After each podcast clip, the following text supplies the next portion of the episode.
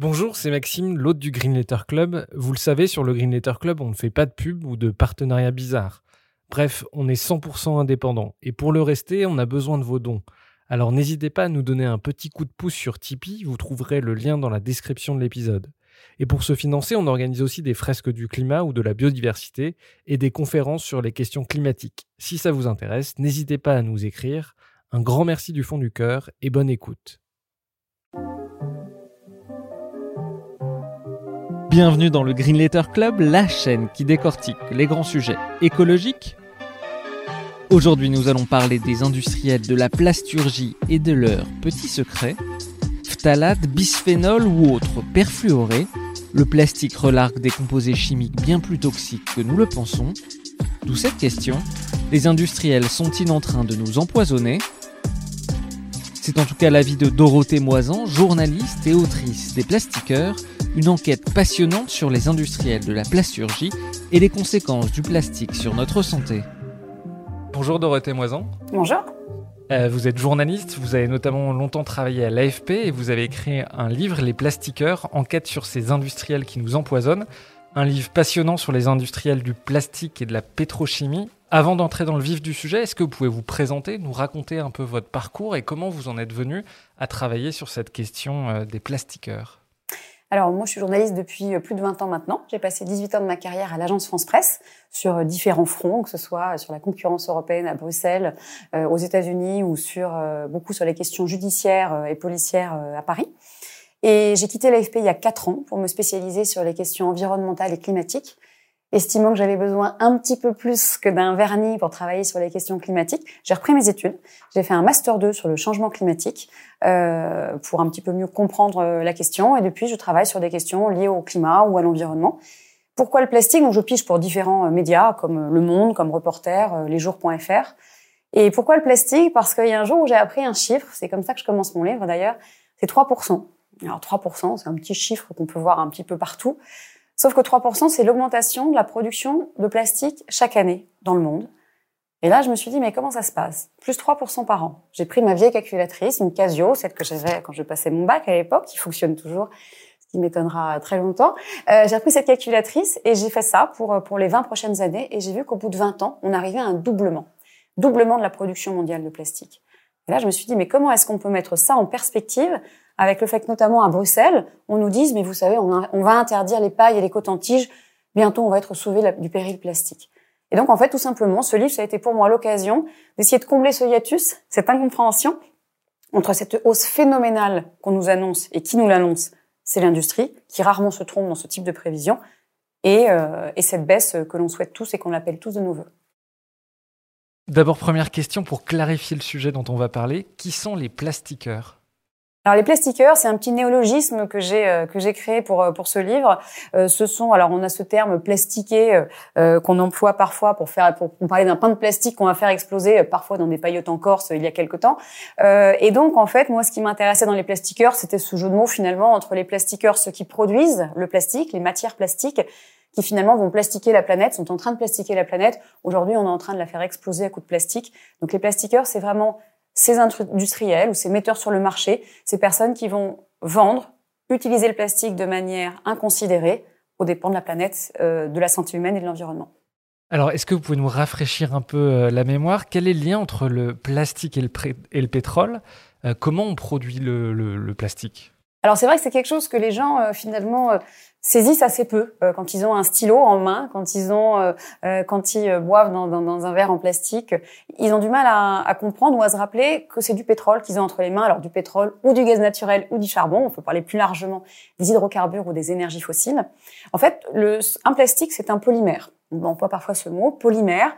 En fait, c'est une longue chaîne euh, de, molécules, de monomères, comme un grand collier de perles. En fait, on aurait plusieurs perles et chaque perle sera un monomère. Ces monomères, ce sont des molécules qui sont euh, qui sont composées de carbone, d'atomes de carbone sur lesquels on fixe des atomes, enfin, on fixe sur lesquels se sont fixés des atomes d'hydrogène ou d'oxygène. Et parfois, on va rajouter du fluor ou de l'azote. Donc ça, ce sont ces très longues chaînes qu'on va appeler des polymères. Et tout ça est fait à partir de matières carbonées, en fait, d'énergie fossile. Aujourd'hui, 99%, alors encore une fois, quand je, vais sûrement vous sortir plein de chiffres, c'est des chiffres approximatifs qui donnent une, idée. on peut parfois avoir des chiffres un petit peu différents, mais ils sont toujours dans l'ordre d'idées que je vais vous donner. Donc 99% euh, du plastique aujourd'hui est issu des énergies fossiles. Très difficile de savoir s'il vient surtout, enfin, quelle est sa provenance précise. D'après euh, l'Agence internationale de l'énergie, en creusant un petit peu, on arrive à peu près à trois quarts ou un peu moins de trois quarts de ces plastiques issus du pétrole. On va dire entre 20 et 25% issus du gaz naturel, de plus en plus effectivement parce qu'on extrait aux États-Unis notamment depuis 20 ans des gaz de schiste. Et à côté du méthane, on a de l'éthane. Et c'est avec l'éthane qu'on va effectivement produire de l'éthylène, qui va donner du polyéthylène et donc du plastique. Donc avec le pétrole, avec le gaz naturel, mais aussi avec le charbon, entre 1, 5 et 10% très difficile de savoir, de plastique fait à partir de charbon, en Chine uniquement, puisque la Chine a des réserves énormes de charbon. Pourquoi s'en passer? Faire du plastique avec du charbon, c'est effectivement très peu, très peu cher. On en a un petit peu parlé tout à l'heure. En France, on parle de plus en plus de plastique dans les médias. On a voté des lois pour limiter le plastique à usage unique. Bref, on a l'impression qu'on arrive au bout du plastique en France comme de, de nombreux pays européens. Mais en fait, le plastique, c'est une industrie en pleine croissance? Alors c'est ça, au bout du plastique, J'aimerais vous dire oui, hein, on va être honnête, hein, moi ça me plaira bien, mais ça n'existe pas et ça n'existera pas avant très longtemps. Je suis même pas sûre qu'un jour ça existera. Alors quand il n'y aura plus du tout d'énergie fossile, un jour dans très lointain, puisqu'on a beaucoup aujourd'hui, on parle du pic pétrolier, de la fin du pétrole, sauf qu'on en parlait avant qu'on découvre les pétroles, les hydrocarbures non conventionnels. Donc le pétrole de schiste, le gaz de schiste, les schistes bitumineux, tous ces nouveaux lieux finalement d'où on a extrait le pétrole et le gaz naturel. Donc il y a encore un certain temps qui va s'écouler avant qu'on sera vraiment arrivé à court de ces matériaux. Et l'industrie des énergies fossiles on est bien clair, ne prévoit pas de fermer ses puits. D'ailleurs, on sait très bien que, que ce soit la Grande-Bretagne, la Russie, bien sûr, les États-Unis, personne n'a annoncé aujourd'hui la fermeture d'un quelconque puits. Ça, il faut être bien clair là-dessus. Donc, effectivement, on n'est pas à, bout de, ce, de ce plastique, tout simplement pourquoi? Parce qu'aujourd'hui, c'est euh, quand on parle des plastiqueurs, euh, dont on a parlé tout à l'heure, en fait, les plastiqueurs, les producteurs de plastique, de matières plastiques, sont en fait les producteurs d'énergie fossile. On va dire très schématiquement les compagnies pétrolières, dans lesquelles on va englober aussi les compagnies gazières. Et donc ces compagnies pétrolières qui vont être d'eau, qui vont être euh, euh c'est-à-dire euh, les compagnies euh, les compagnies saoudiennes, qui vont être ExxonMobil par exemple, Chevron en France Total bien sûr qui est un acteur majeur pour le pour le plastique, une, une compagnie qu'on connaît beaucoup moins, on en parle beaucoup moins sauf quand on parle de sport parce que c'est important pour l'industrie de plutôt on parle d'elle quand on parle d'un champion olympique ou, ou d'un voilier qui va pas un record. Et c'est Ineos. Ineos qui est le cinquième producteur européen mondial de plastique qui est basé au Royaume-Uni euh, et dont le patron milliardaire Jim Ratcliffe est un fan de sport et notamment va euh, sponsoriser ou financer, euh, possède l'OTC de Nice, le club de foot de Lausanne, euh, Kipchoge, le marathonien éthiopien, court aussi sous les couleurs d'Ineos. On a aussi tout simplement la Team Ineos en, cyclisme qui a remplacé la Sky Team.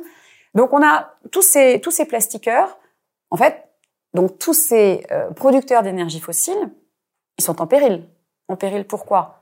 Parce que n'a échappé à personne qu'on est en pleine crise climatique depuis fort longtemps, donc en tout cas on en parle un petit peu, et que les voitures thermiques, qui sont l'un des principaux débouchés du secteur pétrolier, sont vouées à disparaître, on ne sait pas, en tout cas à, réduire énormément dans les 20 prochaines années. Donc, en France, par exemple, on estime qu'en 2040, on ne pourra plus mettre de, voitures thermiques sur le marché. Et donc, il faut bien que ces entreprises qui extraient toutes ces énergies fossiles trouve un autre débouché. Et en fait, le plastique n'est autre chose que la planche de salut de l'industrie des énergies fossiles.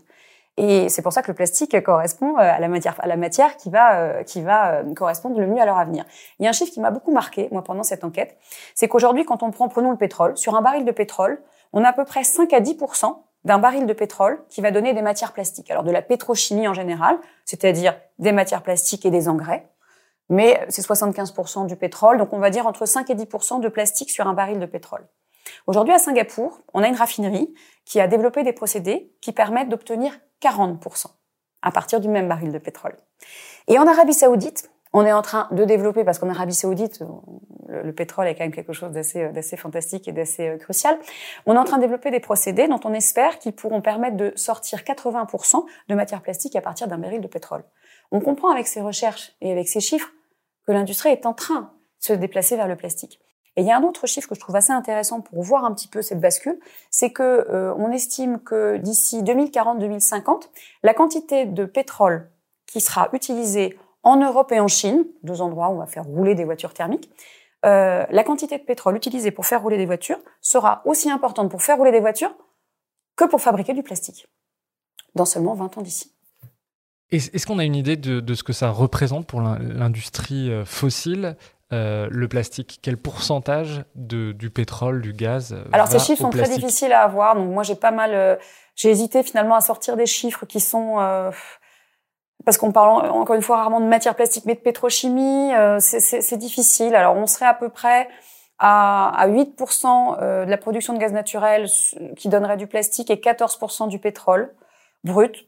À prendre vraiment avec des pincettes, ça change chaque année, etc. Donc et on estimerait qu'en 2040, pour ce qui, on n'a pas de chiffre sur le sur le gaz naturel pour l'évolution, pour le pétrole, on serait autour de 20% la production mondiale de pétrole brut qui servirait pour faire des matières plastiques? Encore une fois, c'est à prendre avec précaution. Pour l'instant, euh, c'est un petit peu compliqué. Mm. Une question un peu naïve, mais où est-ce qu'on produit le, le plastique? Originellement, on en produisait beaucoup aux États-Unis et en Europe. Est-ce que c'est toujours le cas? Alors c'est, enfin c'est marrant, je sais pas si c'est marrant, mais en tout cas c'est récent. Euh, toute cette géopolitique du plastique, elle est très intéressante à observer, et d'ailleurs elle a suivi aussi un petit peu la géopolitique euh, des, des, euh, des énergies fossiles. En 2006, donc il y a 15 ans de cela, on avait à peu près euh, un peu plus de 50% du pétrole qui était du pétrole, pardon, 50% des matières plastiques qui étaient produites par l'Amérique du Nord, donc Canada, États-Unis, et l'Europe. Et on avait en Asie, prenons l'Asie de manière générale, on avait 35 à 38% qui étaient produits en Asie. En 2020, 2020-2021, cette proportion est exactement inversée. On a 51% de ce plastique qui est produit en Asie. Et si on prenait juste le total, c'est 31% par la Chine uniquement. Et le reste qui va être en Europe, en Europe, donc on est autour de 35%. Et donc cette, bascule s'est inversée tout simplement parce que bah, la Chine, notamment avec le charbon, a de plus en plus produit, euh, le plastique. Maintenant, il faut quand même voir qu'il y a une production qui est très importante et qui ne réduit pas du tout aux États-Unis grâce au gaz de schiste euh, qui euh, depuis 15 euh, ans se développe énormément, même si ce n'est pas très rentable, continue à se développer au dépend de l'environnement avec d'énormes fuites de méthane. Donc on a encore et on a en Europe, je sais pas quand on parle de plastique, on a tendance à voir la Chine. C'est vrai que c'est quelque chose qu'aujourd'hui qui est une image qui nous vient tout de suite. Mais en Europe, en fait, on continue à produire du plastique. Peu de gens savent que le centre, le premier centre chimique européen, pétrochimique européen, se trouve tout près de nous. Il se trouve à Anvers en Belgique, et que Ineos, dont on parlait tout à l'heure, le, champion euh, européen du plastique, a prévu, donc est déjà très présent là-bas, au même titre que Total, au même titre que plein d'autres entreprises. Et euh, sauf qu'ils ont prévu de construire une usine pour 3 milliards d'euros. Donc on est sur quand même sur une méga usine, un vapocracker, c'est comme ça qu'on parle, qu'on nomme ces usines, pour lesquelles on va craquer euh, les, les, grosses molécules d'hydrocarbures pour en faire des, des molécules plus petites dans un four avec de la vapeur d'eau à très haute température jusqu'à 800 degrés pour donner ces, ces molécules d'éthylène qu'on va ensuite, d'éthylène ou de propylène qu'on va ensuite transformer en polyéthylène ou polypropylène. Ce qui frappe quand on parle de l'industrie pétrochimique, c'est les sommes investies dans les vapocrackers. Vous parliez et vous parlez dans le livre d'installations aux États-Unis, au Texas notamment, qui sont euh, colossales. Alors, ce qui est, euh, ce qui est alors, au Texas, en Pennsylvanie, parce qu'en fait, c'est là aussi où il y a du gaz de schiste. Hein. donc là où il y a du gaz de schiste, pas loin, il va y avoir des usines de, de production de plastique. Alors, ce que, ce que, il y a un chiffre qui je peux pas m'empêcher de sourire. Il est dramatique, mais ça me fait sourire. C'est que euh, donc ce que j'appelle les plastiqueurs, notamment une alliance qui s'appelle Alliance to End Plastic Waste. Donc ça veut dire l'alliance pour en terminer avec les déchets plastiques. Alors on pourrait se dire c'est une ONG. Ce nom-là, non. Ce sont les producteurs de plastique qui vous disent pas qu'ils veulent en finir avec le plastique, mais avec les déchets plastiques. Et donc cette alliance-là, puisqu'elle est quand même très critiquée, les, industriels du plastique, euh, a promis d'investir sous 5 ans 1,5 milliard. Alors je me souviens plus c'était des dollars ou des euros. Là, pour le coup, c'est à vérifier. Je crois que c'était des dollars, mais à vérifier. 1,5 milliard de dollars euh, pour réduire la pollution plastique. Mais alors, quand on regarde un petit peu les chiffres, on voit que juste aux États-Unis, puisque vous parlez des États-Unis, ils ont prévu sur la même période d'investir plus de 200 milliards de dollars pour créer de nouvelles usines qui vont produire du plastique. Et le problème, il est là, c'est qu'on a une, une image qu'on nous renvoie. Vous savez, on est en train de faire plein de choses. Le problème du plastique, on va le régler. On va le régler alors qu'on continue à produire du plastique. Et il y, a ce chiffre quand même. Aujourd'hui, dans, si on remet les chiffres à jour, il y a une étude de 2017 qui donne quelle est la production de plastique, etc. Mais vu qu'on en produit entre 400 et 500 millions de tonnes par an, au bout de deux ans, on arrive déjà à plus un milliard de tonnes. Hein, ça va aussi vite que ça. Donc ça veut dire qu'en 2021, on a à peu près produit dans le monde, mis sur le marché, produits fabriqués, autour de 10 milliards de tonnes de plastique vierge. OK?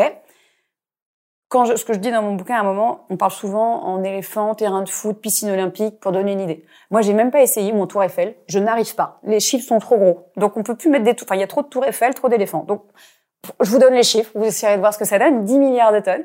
Donc 10 milliards de tonnes de plastique vierge produit en 70 ans, puisque 1950, c'est à peu près le début de la consommation de masse, donc de la production du plastique de manière industrielle juste après la Seconde Guerre mondiale, où il faut reconvertir les inventions euh, faites durant la guerre ou développées pendant la guerre. 10 milliards en 70 ans, et on en produit un milliard tous les 2 à 3 ans. Donc je refais un petit calcul. Entre 2020 et 2070, admettons, donnons-nous 50 ans, hein, on va y encore du pétrole, plus 40 milliards de tonnes. Comment est-ce qu'on peut repousser le problème aujourd'hui et dire oh il faut réduire les déchets, il faut bah, trouver de nouvelles solutions de recyclage, alors que on augmente chaque année d'un chiffre astronomique de pétrole, euh, qui, enfin de pétrole pardon, de plastique qui va être mis sur le marché? Je voulais en parler tout à l'heure, mais maintenant qu'on en parle, euh, le recyclage, c'est un cache-sexe des industriels et des industries pétrochimiques euh, pour continuer à produire du plastique. Oui, alors moi, ça m'a scotché. Voilà. voilà, moi, quand on fait une enquête, on voit plein de choses, on y va avec une petite idée en tête. Mais quand j'ai entendu ça, je m'en doutais. Mais je me dis, mais bon, il va falloir que je cherche, euh, que je creuse très loin pour le découvrir. Eh ben non. Voilà, donc j'ai été, euh, j'ai été bluffée. Alors si vous cherchez bien sur internet, vous pouvez, je vous encourage à, à, chercher des extraits ou à voir en entier un documentaire qui s'appelle Plastic Wars, euh, qui date de l'année dernière, en 2020. Euh, qui a été euh, faite par Laura Sullivan et qui, était, euh, qui a été diffusée sur les chaînes radio et télévisées publiques américaines, dans lequel vous avez trois anciens responsables, trois anciens plastiqueurs, hein, on va dire ça comme ça, qui témoignent à visage découvert de comment ça se passait dans les années 80 avec le plastique et le recyclage. Et là, on découvre, un petit peu ébahi, un petit peu surpris, que en 1988, euh, parce qu'aujourd'hui on parle un petit peu de plastique bashing. On vous dit quand on vous parlez mal du plastique, on vous dit ouais mais vous savez, euh, en ce moment c'est ça, c'est à la mode le plastique bashing, voilà. En fait, c'est pas nouveau. Le plastique bashing, dès les années 80 aux États-Unis, on a des manifestations monstres contre le plastique. Parce que qu'est-ce qui se passe là-bas? Autour des grandes villes, s'accumulent des montagnes de déchets plastiques parce qu'on ne sait pas qu'en faire. Parce que le recyclage se développe depuis les années 70, mais on n'a pas du tout euh, les usines, les centres de tri, euh, on ne sait pas qu'en faire. Donc il y a vraiment des militants écologistes aux États-Unis qui sont très motivés, très mobilisés et qui, euh, qui vraiment manifestent, au point que j'ai pu retrouver des documents montrant, alors c'était en 1989, fin des années 80, on recense plus d'une quinzaine de projets de loi donc on s'apprête à adopter ou pas adopter, la plupart ne seront pas adoptés, mais une quinzaine de projets de loi qui visent à interdire certains plastiques à usage unique, comme des choses. On n'imaginerait même pas ça aujourd'hui. Si, si jamais un politique aujourd'hui vous proposait d'interdire les applicateurs des tampons, les applicateurs en plastique des tampons hygiéniques ou les couches, euh, les couches jetables hein, pour les bébés, c'était des propositions. Tellement c'était euh, le, problème devenait déjà insupportable. Donc, il se trouve que euh, l'industrie du plastique voit qu'on a quand même une euh, que, que, son, que son produit miracle n'est pas dans l'odeur de sainteté et qu'il faut faire quelque chose. C'est ce que ces, ces, trois personnages expliquent dans ce documentaire. Et puis euh, ils disent bah écoutez, il fallait absolument qu'on verdisse le plastique parce que il fallait que les gens continuent à en acheter. Et donc on s'est dit bah on allait promouvoir le recyclage. Parce que bah, si on allait promouvoir le recyclage, les gens allaient se dire qu'on allait réutiliser le plastique derrière, que c'était un geste vert, et donc ils allaient continuer à acheter du plastique. Et on lui pose vraiment la question, alors c'était un moyen de vendre plus de plastique? Ah oui, oui, c'est un moyen de vendre plus de plastique. Donc c'est assez troublant et, et, et, depuis, alors ce qu'on qu'on sait depuis, euh, les toute cette, euh, enfin les, lobbies, on va dire américains du plastique, notamment l'American Chemistry Council (ACC), qui est en fait le lobby de la chimie mais on a bien compris que la chimie euh, et le plastique, on était dans le même dans le même camp. Euh, ont dépensé des centaines de millions de dollars depuis euh, donc 1988 euh, aux États-Unis pour promouvoir le recyclage. Ils l'ont pas inventé, hein. il existait avant pour promouvoir le recyclage et pour que on puisse dire que les objets en plastique sont recyclables. Et à l'époque, on, on, estime qu'on recycle à peu près 5% dans les années 90 aux États-Unis, 5% du plastique aux États-Unis. 30 ans plus tard, on est à 7%. On voit que 30 ans plus tard, des centaines de millions de dollars plus tard, ça n'a pas bougé. Donc comment dire que ça fonctionne? Et d'ailleurs, dès quand, en 1988, ils commencent à, créer un conseil pour les déchets solides pour défendre le recyclage, ils ont déjà des documents qui datent d'il y a 10 ans qui disent que le recyclage, ça ne marchera pas en interne. Donc ils le savent que ça ne marchera pas. Et alors ils ont une, une astuce, euh, quelque chose qui, enfin, pour le coup, euh, ils sont vraiment pas bêtes. Hein. Moi, je, je, je salue euh, euh l'esprit d'inventivité, euh, tout ce qui a été mis en place, les stratagèmes qui ont été mis en place par l'industrie, parce que ça a super bien fonctionné. Je pense que n'importe qui qui va prendre un emballage, quand il a ses emballages à la maison, qu'il ouvre ses placards, parce qu'il y aura sûrement beaucoup de plastique ou dans son frigo, il a souvent il a, ce petit logo avec une flèche qui tourne et avec un petit chiffre dedans. 1, 2, jusqu'à 7.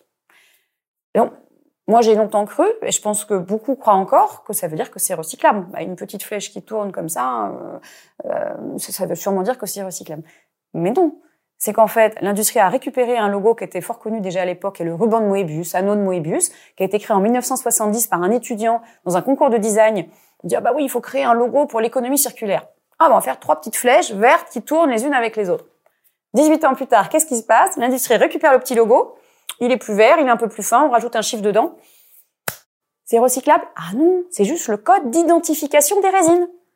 Ça veut dire que 1, c'est le PET, le polyéthylène terephthalate de nos bouteilles euh, minérales. Le 2, c'est le PEHD, le polyéthylène haute densité des flacons opaques de shampoing, etc.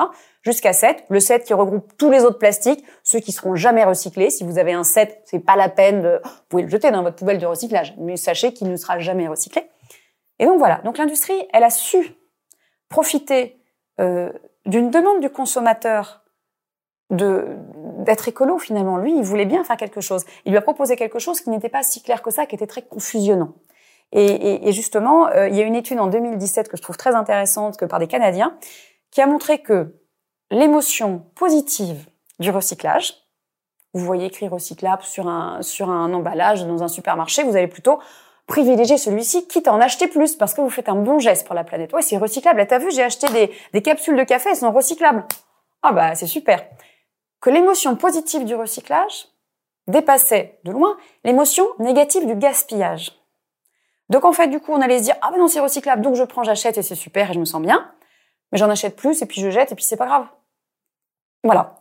Et c'est là que ça me gêne un petit peu qu'on parle beaucoup du recyclage aujourd'hui de manière extrêmement positive, alors que la priorité numéro un, ce que disent, ce que ce qu'assènent de nombreuses ONG, a raison, ou associations, c'est le zéro déchet, c'est de ne pas arriver à cette poubelle jaune, enfin jaune chez nous en l'occurrence. Est-ce que vous pouvez rappeler euh, sur les 7 milliards de tonnes euh, de plastique qui ont été produites depuis les années 50 Ça, c'est les déchets plastiques. Les, ouais, déchets plastiques. Combien ont été recyclés, combien ont été incinérés ou partis en décharge? Alors à peu près, donc dans l'étude de 2017 qui a fait un point là-dessus, euh, qui est une étude assez intéressante, qui est beaucoup citée, on estime que 9% des plastiques euh, qui ont été euh, produits, enfin, des, pardon, 7% des déchets plastiques euh, ont été 9, je vais y arriver, 9% des déchets plastiques ont été recyclés. Donc ça veut dire que 91% ne l'ont pas été. 12% ont été incinérés et à peu près 80% sont partis dans la nature. Alors partir dans la nature, ça veut dire soit dans des décharges, parce que décharges, on dit ah bah oui, ça va dans une décharge, c'est la nature. Hein, sauf que c'est, on est séparé du sol par une bâche plastique. En Europe. le principe. Ah ben, alors là c'est dans le monde. Ça c'est les déchets partout. euh, une décharge, une décharge, oui bien sûr. En, en Europe on est alors. Non, parce qu'il y a des décharges aussi des décharges sauvages. tout à fait. Donc ça veut dire que sur les 80% qu'on estime être dans la nature, c'est soit des décharges légales ou illégales. Euh, voilà, donc c'est sûr dans la nature ou des fuites dans l'océan, etc. Donc 80% dans la nature, 9% recyclés. Quelle est la taille de ce marché du plastique? Est-ce qu'on a une idée de la taille de J'ai énormément de mal à trouver un chiffre. Il faut bien donner un chiffre. Donc j'en ai trouvé un qui était entre 500 et 1000 milliards euh, donc d'euros, de, de, mais tout dépend ce qu'on comprend dans le plastique. Si on comprend que la production de plastique, est-ce qu'on comprend la transformation de plastique? C'est assez difficile. Est-ce qu'on comprend la fin de vie? Parce qu'il y a aussi des gens qui font de, de, de l'argent avec le plastique. Donc ces chiffres-là sont très difficiles à estimer, à donner. Enfin, on peut retenir que c'est énorme. On peut, euh, entre 500 000 milliards, on n'est pas si loin que ça, mais difficile à estimer. Comment sont organisés les lobbies du plastique? Alors en fait, tout dépend de ce qu'on appelle lobby. En fait, un lobby, c'est un groupe de pression. En soi, toutes euh, les ONG sont aussi des lobbies. Elles sont des groupes de pression pour euh, pour euh, protéger, préserver l'environnement. Donc là, moi, les lobbies qui m'ont intéressé, c'est les entreprises elles-mêmes, parce qu'elles ont un intérêt à défendre leurs profits et leur entreprise et le produit qu'elles mettent sur le marché. Donc elles-mêmes en soi, elles sont des lobbies. Et, et parfois, elles vont s'organiser ensemble avec d'autres, donc pour former comme l'Alliance pour en finir avec les déchets plastiques. Et parfois, elles vont déléguer cette cette tâche un lobby institutionnel, mais qui regroupe bien ces entreprises-là, comme ACC aux États-Unis ou Plastics Europe euh, en Europe, qui va représenter les producteurs de plastique vierge. Donc ce sont des groupes, des groupements, mais qui en fait sont des émanations euh, de l'industrie et surtout des grands industriels, et qui peuvent euh, avoir un poids auprès des institutions, en l'occurrence européennes ou pas, ou des politiques dans différentes régions du monde. Quelles sont leurs méthodes? Comment ils travaillent? Comment ils arrivent à influencer la décision publique, ces lobbies? Ce qui est le plus marquant, euh, pour le coup, là, c'est même pas surprenant, les lobbies du plastique euh, fonctionnent exactement de la même manière dont ont fonctionné pendant fort longtemps les lobbies de la cigarette, enfin du tabac, et, euh, et de l'amiante, des pesticides, on parle beaucoup de Monsanto en ce moment, et du climat. On est sur le même fonctionnement et sur les mêmes personnages, éventuellement les mêmes agences de communication. Euh, les tactiques, la stratégie, alors euh, on part de la stratégie des 3D. Donc, deny, delay, deflect. Alors, il y en a qui vont trouver d'idées. Hein. on peut trouver plein de dés qu'on veut. Bon, on va garder les trois. Donc, deny, delay, deflect en anglais, ça veut dire deny, nier. Donc, nier le danger, entretenir le doute. Non, c'est pas dangereux. On sait pas encore. On sait pas vraiment. Il y a des études qui disent ci, il y a des études qui disent ça. D'accord. Donc, deny. Delay. Retarder. La réglementation le plus longtemps possible. Tant qu'il n'y a pas de réglementation qui interdit quoi que ce soit, on est libre de faire ce qu'on veut. OK? Deflect, distraire, détourner l'attention. Et donc détourner l'attention, ça veut dire, on vient de parler de l'astuce du recyclage, et c'est dire ouais mais non, mais vous savez, on va vous sauver avec le recyclage. Donc ça c'est trois, la technique des 3D, on l'a vu finalement utilisée dans euh, l'industrie du tabac euh, à l'époque. Et alors ce qui est assez, euh, je trouve assez intéressant, c'est que l'industrie du tabac, on a on a su depuis à peu près les années 50. Enfin on a su. L'industrie a su à partir des années 50 que le tabac provoquait le cancer du et pouvait entraîner la mort des maladies graves chez l'homme. Pas que chez l'homme, en tout cas pour ce qui nous intéresse chez l'homme. Donc dans les années 50, il faudra attendre 40 ans, un procès aux États-Unis, avec les procédures, euh, les procédures américaines qui permettent de sortir des documents en interne, etc., pour que on voit, on constate que depuis 40 ans, l'industrie était au courant, il disait surtout faut pas qu'on en parle, etc. 40 ans pour qu'on puisse enfin sortir la vérité, qu'on arrête de nier la réalité, d'entretenir le doute. L'amiante, année 1930, on voit déjà en interne, ils voient que c'est dangereux pour les travailleurs, que les poussières d'amiante ont un vrai impact sur les, poumons des travailleurs. On ne dit rien, surtout ne pas étouffer l'affaire. Année 70, 40 ans plus tard, procès. Cette fois-ci, ça sort à nouveau euh, sur la place publique. Et là, on intervient. Je ne sais pas combien de temps ça prendra pour le plastique. Je ne sais pas, pour certains, on sait que la toxicité du plastique est connue depuis un certain temps. Combien de temps ça prendra? Avant que tout ça sorte enfin sur la place publique. Ce qui est intéressant, c'est que ça a déjà commencé à sortir. Euh, je sais pas si, euh, enfin, en France, on l'a vu un petit peu. Il y a un film qui est sorti il y a pas très longtemps qui s'appelle Dark Waters euh, l'an dernier, qui raconte euh, avec Marc, enfin deux avec, euh, je sais plus si c'est deux, mais en tout cas avec Marc Ruffalo, euh, qui raconte cette histoire de Parkersburg, le scandale de Parkersburg aux États-Unis qui est euh, le fait que pendant 40 euh, ans, on a produit du, on, va être très court, produire du téflon pour faire les, poils, euh, les poils en téflon, de l'anti-adhésif pour les poils, qui, euh, lors de, la fabrication euh, de cette substance, va avoir des, des fuites dans l'environnement. En l'occurrence, ça avait été mis dans des, dans des nappes d'eau qui étaient utilisées par la population de 70 000 habitants de Parkersburg. Et donc pendant 40 ans, ça s'est propagé dans l'eau qui était bue par ces habitants. On a eu du bétail qui mourait, on se posait des questions, mais qu'est-ce qui se passe, etc. Et pendant 40 ans, il ne s'est rien passé. Le, les industriels, en l'occurrence Dupont, Dupont de Nemours, Dupont, euh, donc une boîte américaine qui depuis euh, a, éloigné cette activité et l'a revendue à Chemours, euh, une filiale finalement qui est devenue indépendante. Et donc ça, on sait aujourd'hui que, c'est, que ces substances qu'on appelle des perfluorés, qu'on appelle aussi les chimiques éternelles, forever chemicals, c'est les pires. Enfin aujourd'hui, il y en a beaucoup, mais sincèrement, c'est pas les plus gentils, et qu'on a complètement empoisonné ces, riverains. Et aujourd'hui, ça devient un procès et après 20 ans de procédure, ils finissent par obtenir des dédommagements aux États-Unis. Donc là, c'est finalement un petit peu le, début euh, d'un mouvement qui devrait s'amplifier pour qu'enfin euh, la toxicité du plastique soit mise en avant et que peut-être il y a un effet, un impact sur cette consommation. Alors vous parliez tout à l'heure que les industriels euh, niaient les, problématiques autour du plastique, notamment les problématiques sanitaires. Ils ont été aussi, et ce que vous racontez dans le livre, jusqu'à ridiculiser des scientifiques. Ça, c'est une technique bien connue des lobbies.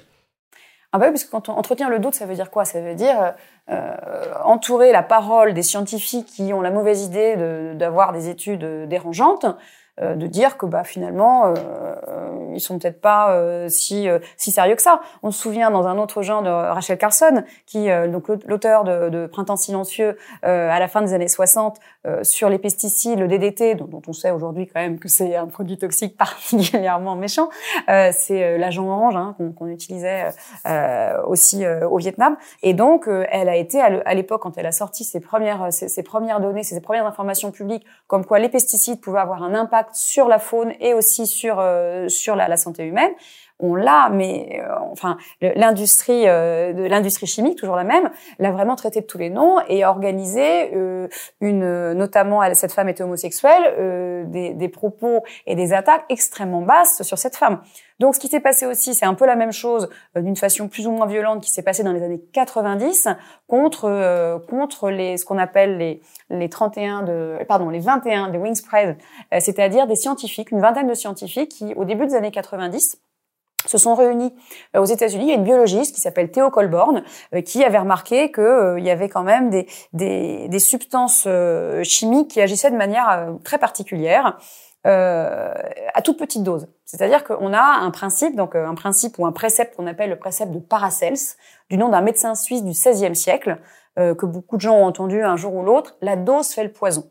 La dose fait le poison, ça veut dire quoi? Ça veut dire que les effets d'une substance augmentent avec la dose qu'on va ingérer. Ok? Sauf qu'au début des années 90, fin des années 80 et au début des années 90, plusieurs scientifiques ici et là dans le monde réalisent que sur certaines substances, c'est pas le cas. C'est-à-dire qu'on va avoir une substance chimique qui va avoir un effet à toute petite dose et que plus on va augmenter la dose, éventuellement l'effet va disparaître. Donc ça veut dire que si on teste un produit à telle dose, on va avoir aucun effet, alors que si on avait testé à une dose beaucoup plus faible, on aurait vu un effet.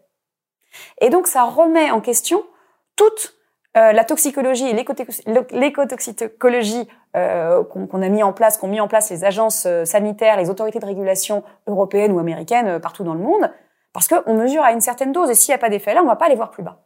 Et donc, en, au début des années 90, on a plusieurs scientifiques qui se, qui se rassemblent. Donc, ce qu'ils ce qu'ils ont découvert, c'est l'effet des perturbateurs endocriniens, les fameux perturbateurs endocriniens, les phtalates, les bisphénols, tous ces produits euh, particulièrement euh, dangereux, qui vont agir à toute petite dose et éventuellement euh, avoir cette dose qui va disparaître. Et ce qui est intéressant, c'est de voir que l'industrie va se saisir de ça pour dire mais c'est des scientifiques de pacotille, etc. Ils disent n'importe quoi, bien sûr. La dose fait le poison, tout le monde le sait. C'est de bon sens. Et certains vont témoigner ici et là. On verra qu'ils ont plus tard qu'ils ont des intérêts avec l'industrie du plastique ou qu'ils ont été rémunérés pour ça. Et, quand, on, va voir sur le site de l'ACC, donc le American Chemistry Council, on voit des petits dessins où on voit des bouteilles d'eau alignées. Et on se dit, mais qu'est-ce que ça veut dire euh, Ou des tasses de café. On voit, euh, je sais pas, 200, je sais plus quel est le nombre de tasses de café, je sais que c'est six bouteilles d'eau. Et en fait, ça vous dit la dose fait le poison. Mais vous savez, le plastique, c'est comme, c'est une substance chimique comme une autre qu'il y a dans le plastique. Et en fait, euh, c'est comme le sel ou l'eau. Si vous en buvez trop, vous mourrez. Hein? Alors, j'avais contacté Plastics Europe euh, en Europe pour voir euh, quel était leur discours. Et alors, on m'a ressorti exactement les mêmes arguments. Alors, soi-disant, c'est un argument qui était de bon sens. En fait, il venait effectivement de la propagande mise en place par euh, l'industrie et qui était, mais non, vous savez, si vous buvez 8 litres d'eau, vous mourrez. Donc, voilà. Donc, on a quand même des arguments du côté de l'industrie qui sont de bon sens, mais qui parfois font mouche mais dont j'espère qu'à un moment, euh, ils cesseront de faire mouche. Les scientifiques publient des articles dans des, revues, dans des revues, enfin dans des journaux qui sont reviewés par les pairs. Euh, la technique euh, des lobbies, c'est de faire des éditoriaux dans des journaux complaisants, mais ça veut dire que c'est des éditoriaux qui ne sont que des opinions. Alors effectivement, c'est un des moyens effectivement pour pour euh, pour discréditer euh, les scientifiques. Si on a une revue qui est très connue, très respectée et qu'on fait une opinion dedans, et surtout qu'on met plusieurs scientifiques les uns à côté des autres. Alors ça veut dire qu'on n'est pas tout seul. On a plein d'autres scientifiques euh, qui sont présents et avec lesquels on est interviewé. On donne l'impression de de d'experts. c'est souvent des personnes assez âgées qui interviennent, qui qui ont une expertise et qui ont été reconnues pour leur savoir. Toute la problématique, c'est qu'ils n'ont pas été reconnus pour leur savoir sur cette question particulière. Aujourd'hui, les gens qui vont critiquer la, question de la dose fait le poison et des perturbateurs endocriniens, ce sont des spécialistes d'autres spécialités. Des gens qui n'ont pas travaillé toute leur vie sur les perturbateurs endocriniens. Et c'est exactement ce qui se passe pour le climat. Aujourd'hui, quand on a eu les climato-sceptiques, les gens qui sont intervenus, comme Claude Allègre, qui en France a fait beaucoup parler de lui, qui a eu une influence très négative sur la cause climatique, il n'était pas du tout, euh, c'était pas un climatologue. Et, et, en fait, il suffit que des gens euh, prennent avec beaucoup d'assurance un ton et avec d'autres personnes autour d'eux de tels arguments pour être cru ou espérer être cru, mais très clairement, il y a énormément de, de fausseté là-dedans.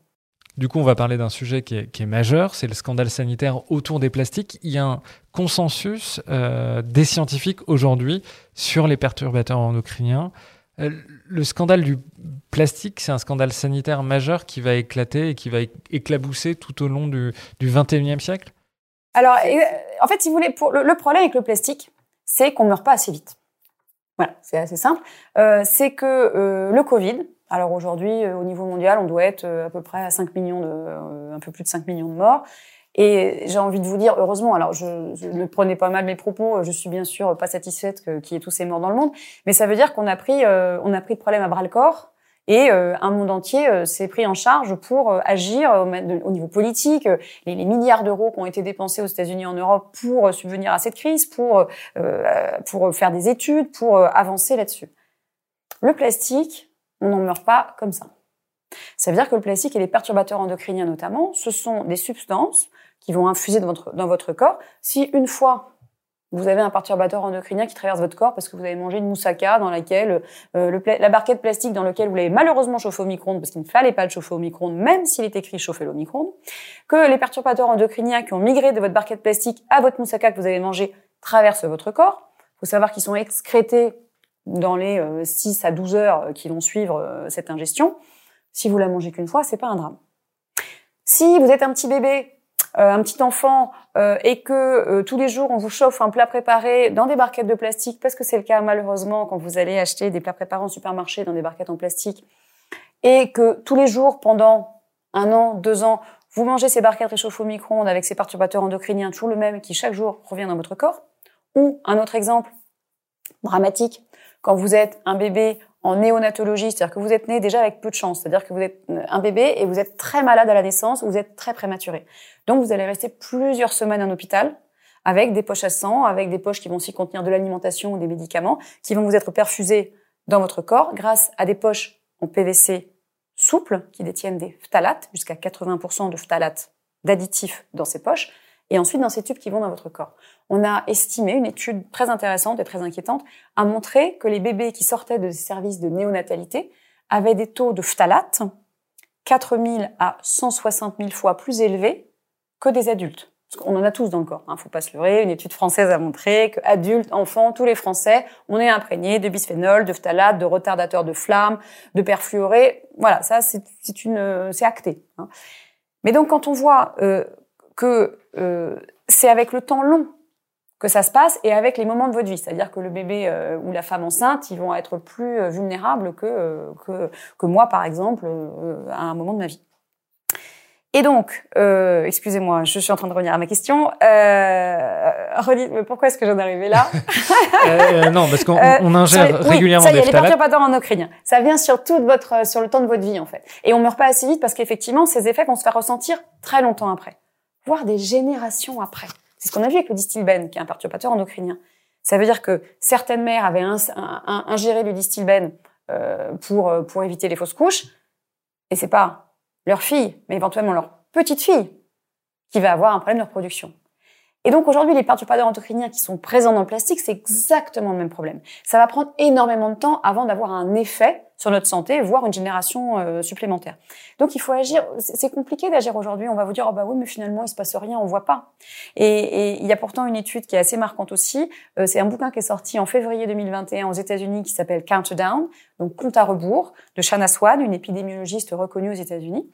Euh, qui, euh, en, réunissant un certain nombre d'études, à peu près 200 études sur 45 000 hommes occidentaux, a montré que euh, la quantité de spermatozoïdes dans le sperme des hommes occidentaux avait chuté de 52% en moins de 40 ans, entre 1973 et 2011.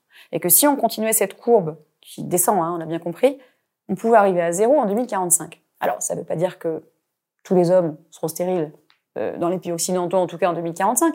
Mais en tout cas, ça veut dire qu'il y a clairement un risque énorme, une menace énorme qui pèse sur la sur la race humaine. Là, on est on est vraiment là. Et alors, on va vous dire, ah bah oui, mais il n'y a pas de lien avec le plastique. Il y a un lien de plus en plus patent qui est en train, parce qu'il y a des études sur les sur les races, sur les euh, même sur les êtres humains. On sait aujourd'hui que les, les pardon les phtalates et les bisphénols, par exemple, ont un impact important sur la reproduction humaine. Et donc, aujourd'hui, on, on soupçonne, et c'est plus qu'on soupçonne, qu'ils euh, ils jouent un, rôle majeur dans la baisse de la fertilité humaine. Donc je récapitule, je rembobine. Euh, il y a des dizaines de milliers, voire des centaines de milliers de produits chimiques qui sont euh, mis dans les plastiques pour les colorer, pour les rendre plus souples, pour les rendre anti-adhésifs.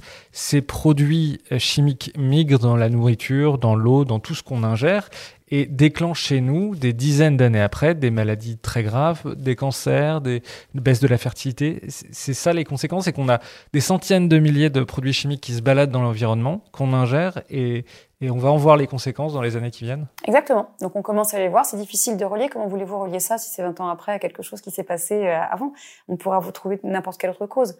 Donc c'est la difficulté. Et alors, donc, désolé d'être encore plus négative, mais c'est même pire que ce que vous avez dit. Ça veut dire qu'effectivement, c'est tous les additifs qu'on ajoute. Vous avez très bien dit, les antioxydants, les, colorants, euh, les, euh, les, plastifiants. Donc c'est ces fameux phtalates pour assouplir le plastique qu'on utilise beaucoup et qui sont très nocifs. Mais malheureusement, ça c'est les additifs qu'on ajoute délibérément. C'est-à-dire que votre PVC, vous voulez le rendre souple, parce qu'au début, il est dur, donc vous mettez des phtalates. Bon, c'est pas amusant, mais vous savez ce qu'il y a dedans. Le problème, c'est ce qu'on appelle l'ENIAS. Alors, c'est un nom assez barbare que je vais vous expliquer. L'ENIAS, ça veut dire Non-Intentionally Added Substance. Donc, l'ENIAS, c'est les substances non intentionnellement ajoutées. Ça veut dire qu'elles sont dans votre plastique, alors que c'est pas vous qui les avez mis. Alors, comment elles sont? Moi, j'ai un exemple qui m'a quand même pas mal parlé. Quand vous interrogez Anna Soto, qui est une biologiste euh, argentine qui a vécu en France et qui maintenant travaille à Boston aux États-Unis, elle travaillait dans les années 90 justement sur ces perturbateurs endocriniens, tout début des années 90. Elle a des tubes à essai parce qu'elle travaille sur les cellules cancéreuses. Euh, et donc, quand on fait ces, travaux, on a des cellules témoins. Donc, dans un tube à essai, on met des cellules euh, dans lesquelles on ne rajoute rien, qui vont proliférer, c'est-à-dire qu'elles vont augmenter, les cellules elles se, elles se multiplient, mais à un rythme de croisière, hein, va-t-on dire. Alors qu'à côté, dans les cellules, dans les tubes à essai dans lesquels on, va mettre euh, des perturbateurs endocriniens, ça va vraiment exploser. Sauf que avec son collègue à ce moment-là, elle regarde le tube à essai témoin et elle voit que ça, mais ça, ça explose. La production de, cellules explose. Elle se dit mais qu'est-ce qui se passe?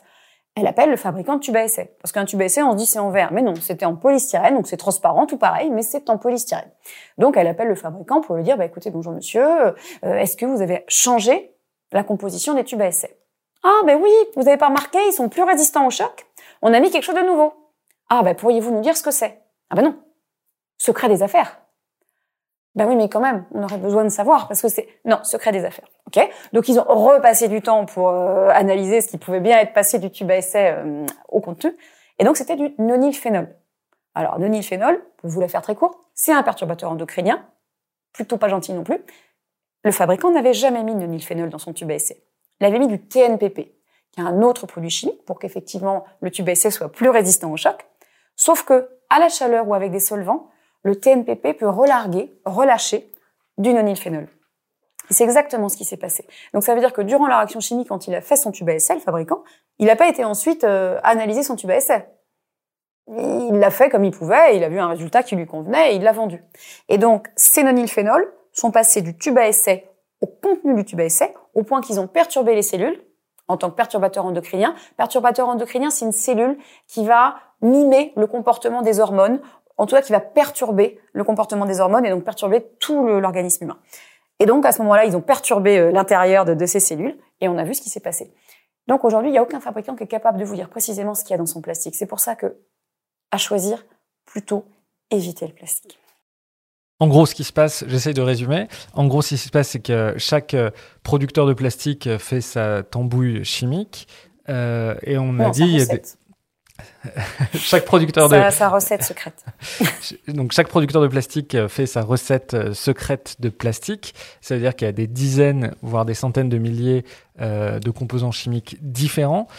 sur ces composants, combien on connaît, combien on a étudié, sur combien on a des études sérieuses et combien sont réglementés par les autorités sanitaires? Ou alors là, attention, c'est compliqué. Ces chiffres-là, c'est très compliqué. Alors, en produits chimiques, euh, on estime qu'en Europe, il y a à peu près 100 000 produits chimiques qui sont sur le marché. Bon, voilà.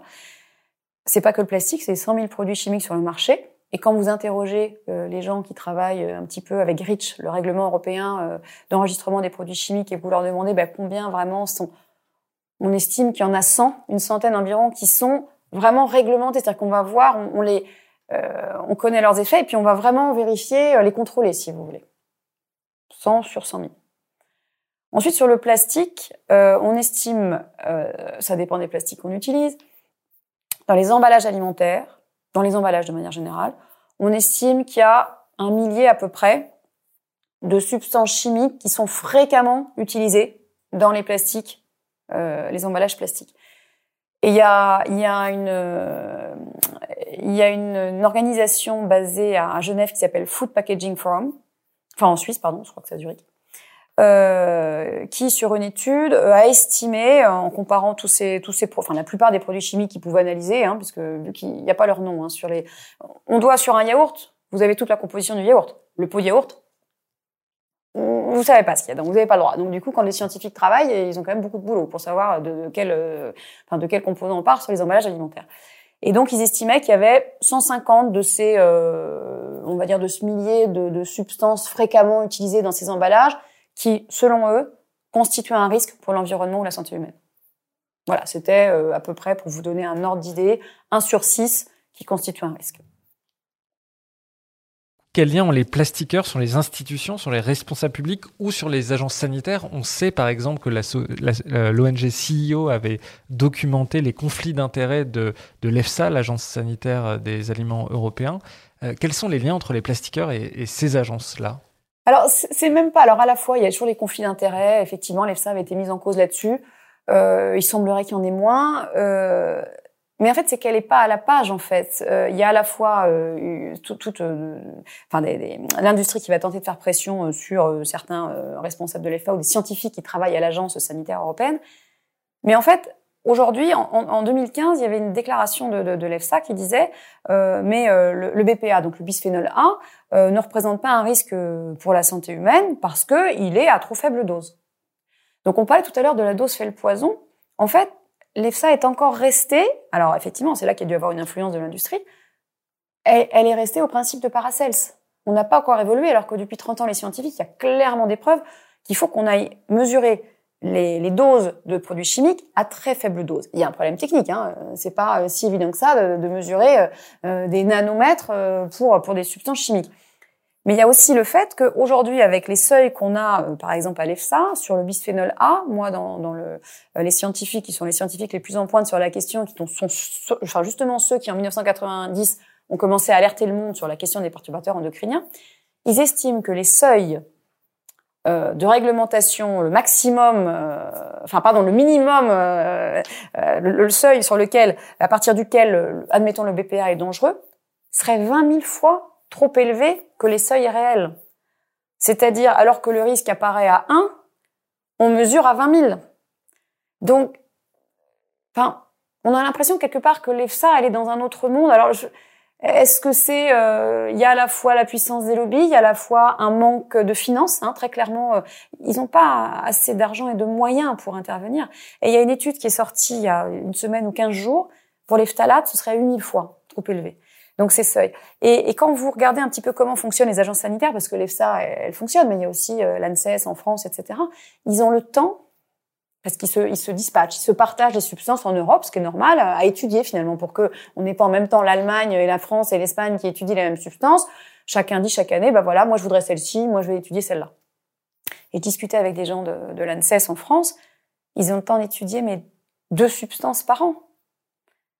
Vous voyez les 100 000 substances chimiques au niveau européen, ils font ce qu'ils peuvent. Et quand l'industrie quand on va vous dire le BPA, la France là-dessus été en pointe. En 2015, on interdit le BPA dans tous les contenants alimentaires. C'est pas le cas en Europe. En Europe, c'est interdit seulement sur les contenants alimentaires pour les 0 à 3 ans. Et donc, on, interdit le, encore moins on interdit euh, le BPA à ce moment-là. Mais l'industrie a sorti un autre bisphénol qui est le bisphénol S et à remplacer le BPA par le BPS, qu'on appelle les substitutions regrettables. Regrettable, vous comprenez bien pourquoi. Vous avez un, euh, enfin voilà, c'est la peste et le choléra. Donc vous avez la peste et vous dites ah on a enlevé la peste. Moi on a mis le choléra. Mais ça on dit pas qu'on a mis le choléra. C'est mieux de dire Et après, ça, ça, met 5 ans pour étudier le bisphénol oh, ben, 5 ans au moins. C'est-à-dire que c'est plus sympa de mettre sur un emballage sans BPA qu'avec BPS, c'est-à-dire sans peste qu'avec choléra.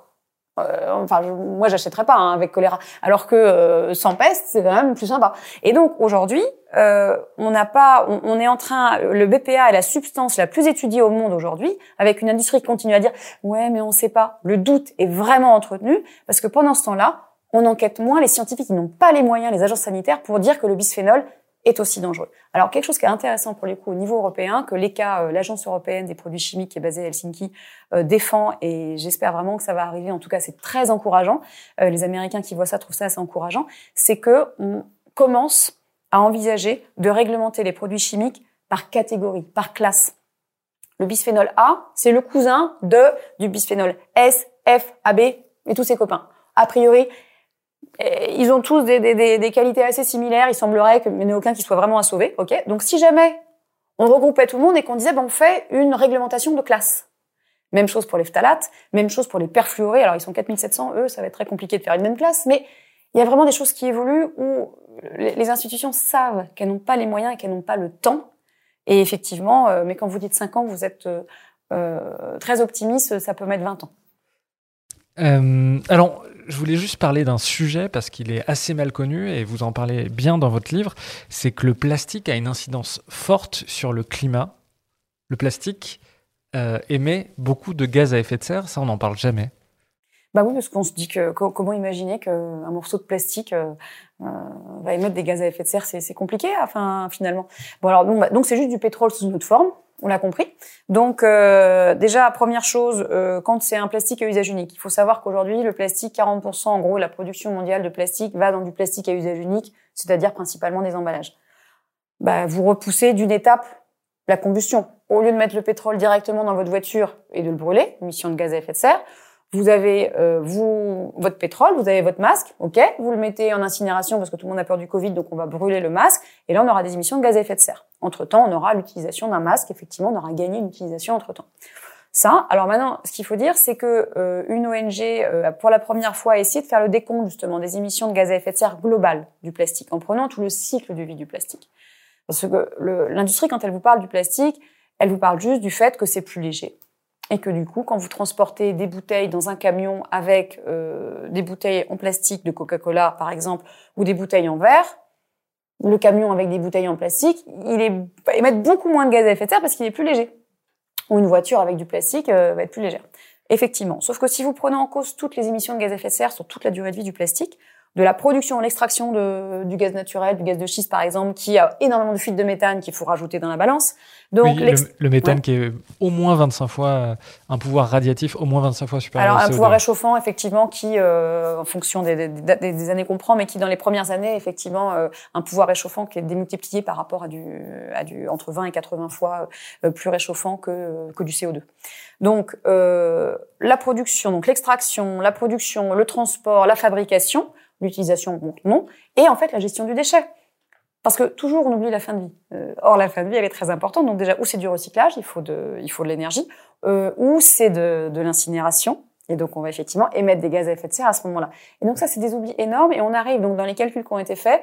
Euh, L'ONG qui s'appelle Ciel, donc, estimait à euh, à peu près, euh, alors, je vais vous redonner les chiffres précis, mais on est autour de 189 centrales à charbon pour, en 2019, on estimait que les plastiques, la production de plastique mondiale émettait chaque année et pour 2019, l'équivalent des émissions de gaz à effet de serre de 189 centrales à charbon.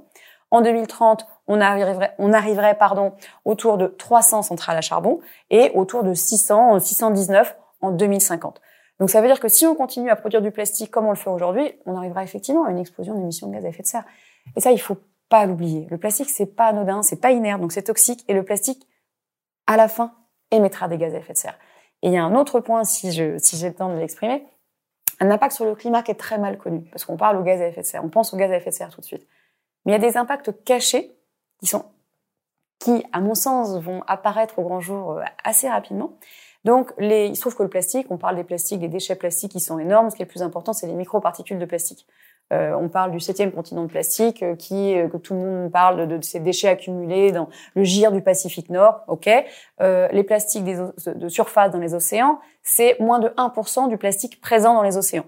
Ça veut dire que 99% du plastique présent dans les océans et dans la colonne d'eau est sous l'eau. Or, ces micro, donc c'est du plastique qui se dégrade tout simplement en petits morceaux. Or, ces microparticules de plastique bouleversent le fonctionnement, le, nourrissement finalement du plancton. Et on craint aujourd'hui, enfin on a vraiment de, plus que de vrais soupçons, sur le fait que ça perturbe le, la façon dont aujourd'hui le plancton capture le CO2. On sait que les océans, euh, depuis, euh, depuis les émissions de, gaz à effet de serre liées aux activités humaines, ont capté 30% à peu près des émissions de CO2 anthropiques. Or, il se trouve que le, les microparticules de plastique freinent l'absorption du carbone par le plancton. Et donc, à terme, ça pourrait vraiment avoir un effet catastrophique. Dernier thème que je voulais euh, aborder, euh, c'est la question de, l'exportation. Euh, ça a été rapidement évoqué il y a deux ans dans les médias. On exporte de plus en plus les déchets plastiques. Est-ce qu'on a une idée en Europe, en Occident, de la part des déchets qu'on exporte, notamment vers l'Asie? Alors, il se trouve qu'on a un chiffre de l'OCDE, donc les 37 euh, économies les plus puissantes au monde, euh, un chiffre de 2017 qui, euh, qui donnait, ou 2016 ou 2017, que 70% des déchets plastiques de l'OCDE étaient exportés vers des pays d'Asie du Sud-Est. Chiffre de l'OCDE de 2016 ou 2017. Ce qui s'est passé depuis, il y a eu une sorte de coup de tonnerre dans le monde des déchets, c'est-à-dire qu'en 2018, la Chine a fermé ses frontières fermer ses frontières. C'est-à-dire, bah oui, la Chine accueillait non pas des migrants, mais enfin un petit peu finalement des déchets plastiques. En 25 ans, entre 1992 et 2017, la Chine a accueilli près de 50% des déchets plastiques mondiaux. C'est juste énorme. Et donc ce plastique-là, alors nous on rêve, on rêve que la Chine le recycle c'est un rêve. Euh, effectivement, on a, on estime entre 10 et 30 Pareil, très compliqué d'avoir des chiffres. Estimons, en tout cas, à moins de 30 la quantité de plastique véritablement recyclé. Recyclé, pas pour donner un objet, euh, pas, c'est pas un pot de yaourt qui va redonner un pot de yaourt. Hein, faut pas rêver. C'est éventuellement euh, un pot de yaourt qui va donner une canalisation ou un pont de jardin. Hein, on est sur du décyclage, du sous-cyclage. Et euh, donc tout ce plastique allait en Chine. Et il y a un moment, il se trouve qu'il y a notamment un film qui est sorti en 2016 qui s'appelle Plastic China que j'incite tout le monde à regarder. Il peut se trouver sur internet euh, gratuitement. Et, et, dans ce film, on voit une petite fille de 11 ans, Yiji, euh, qui est dans une ville en Chine et qui, bah, avec euh, son père, euh, travaille dans une, une, usine de recyclage, un atelier de recyclage. Vous voyez tous ces déchets arriver de l'Occident, de partout en Occident, hein, la France est comprise comme les autres, et qui arrive, elle est au milieu de ces déchets plastiques, il les trie. Alors j'avoue, je sais pas bien comment il les trie, je sais pas comment il voit qu'un plastique est mieux qu'un autre, j'arrive pas à comprendre, mais voilà. Et on les voit ramasser tout ça et les fondre en un, en un, en un, les ramasser une couleur à la main. grise. Les ramasser à la main. Les ramasser à la main, effectivement, se laver les dents dans l'eau dans lesquelles on lave le plastique, etc.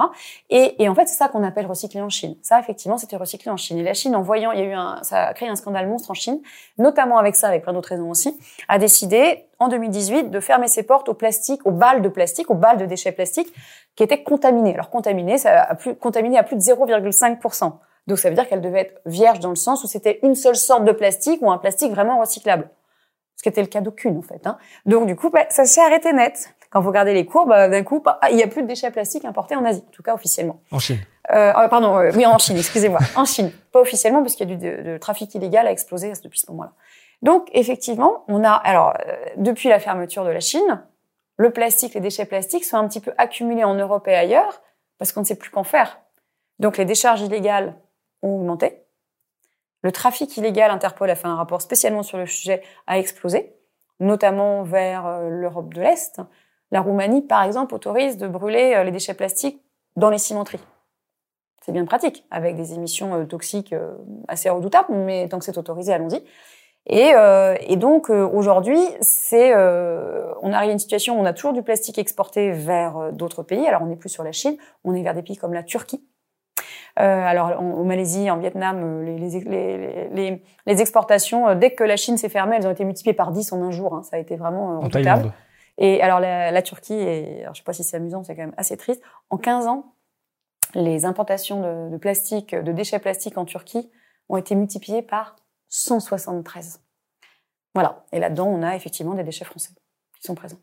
Dorothée Moison, dernière question. Est-ce qu'il y a un sujet euh, qui vous paraît important qu'on n'aurait pas abordé euh, sur le plastique? Il y a plein de sujets donc qu'on n'a pas eu le temps d'aborder, mais est-ce qu'il y en a un qui ben, vous paraît Moi, il y a important? quelque chose que je trouve, puisque vous me donnez l'occasion de le faire, c'est de parler des sols. Euh, on parle beaucoup des océans.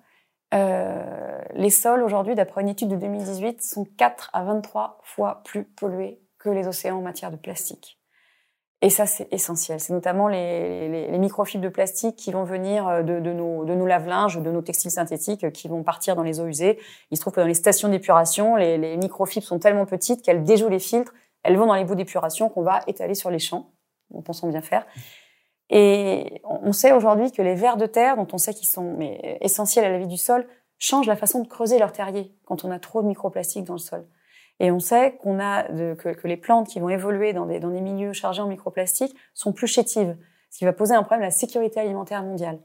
Donc quand on sait qu'en Inde notamment, on utilise le plastique pour faire des routes, ce qu'on appelle le plasphalte, plastique, asphalte, plasphalte, et que ces routes, si on sait que des produits toxiques migrent d'un pot de yaourt dans le yaourt, peut imaginer qu'avec le soleil, la mousson, le poids des voitures, tout ce qu'il y a autour d'une route, le plastique est présent dans ces routes va migrer, sortir de ces routes pour aller lessiver dans les champs autour. Aujourd'hui, le plastique qui est autour de nous n'est pas inerte, on ne le voit pas, il est présent partout, jusque dans nos corps. Il est urgent, s'en rendre compte et d'agir. Dernière question euh, pour terminer. Euh, on a parlé de plein de sujets euh, un peu moroses. Est-ce que quel est le message que vous voudriez adresser aux gens qui nous écoutent? Alors, s'il y avait un message positif, c'est que si il y, a deux choses. Déjà, on peut vraiment se mobiliser pour pour adhérer à des ONG comme Zero Waste, comme Break Free from Plastic, un collectif qui fait beaucoup de choses depuis 2016. Parce qu'au niveau international, il y a un traité euh, qui est en discussion, euh, les, discuss les négociations pour lancer un traité international contre la pollution plastique pourrait être ouverte, voire devrait être ouverte, parce que les États-Unis ont annoncé il y a quelques semaines qu'ils le soutenaient, ce qui n'a jamais été le cas, euh, en février euh, prochain, à, à l'agence, euh, à, à l'UNEA, donc euh, l'Assemblée nationale des Nations Unies pour pour l'environnement. Et donc ça, il faut absolument le soutenir. Première chose. Et l'autre chose un petit peu réconfortante, c'est que, en tout cas, pour réduire la quantité de plastique qui est présente dans notre corps, on estime qu'elle peut être jusqu'à 5 grammes par semaine, la quantité de plastique ingérée. Il y a des choses assez simples, notamment sur l'alimentation, cuisiner soi-même, limiter les emballages, etc. Et en quelques heures, on excrète ce qu'on a encore à l'intérieur de notre corps. Donc les phtalates, les bisphénols, qu'on a ingérés à un moment ou à un autre, au bout d'une journée, si on change notre, notre façon de vivre, si on élimine un certain nombre de choses dans notre cuisine euh, ou dans notre salle de bain, il n'y en aura plus dans notre corps. Et donc ça, moi je trouve ça plutôt enthousiasmant de savoir que finalement, il y a des choses qu'on peut faire tout de suite et qu'on en effet tout de suite. Dorothée Moison, un grand merci d'être venue dans le Greenetter Club. Merci à vous. Et à bientôt. Un grand merci d'avoir écouté cet épisode. Si vous aimez le Greenetter Club, n'hésitez pas à vous abonner au podcast ou à laisser un commentaire sur Apple Podcast. Ça nous aiderait beaucoup à être plus visible sur les plateformes. Nous n'avons aujourd'hui qu'une petite trentaine de commentaires alors que vous êtes des milliers à nous écouter chaque semaine. Un grand merci et à bientôt.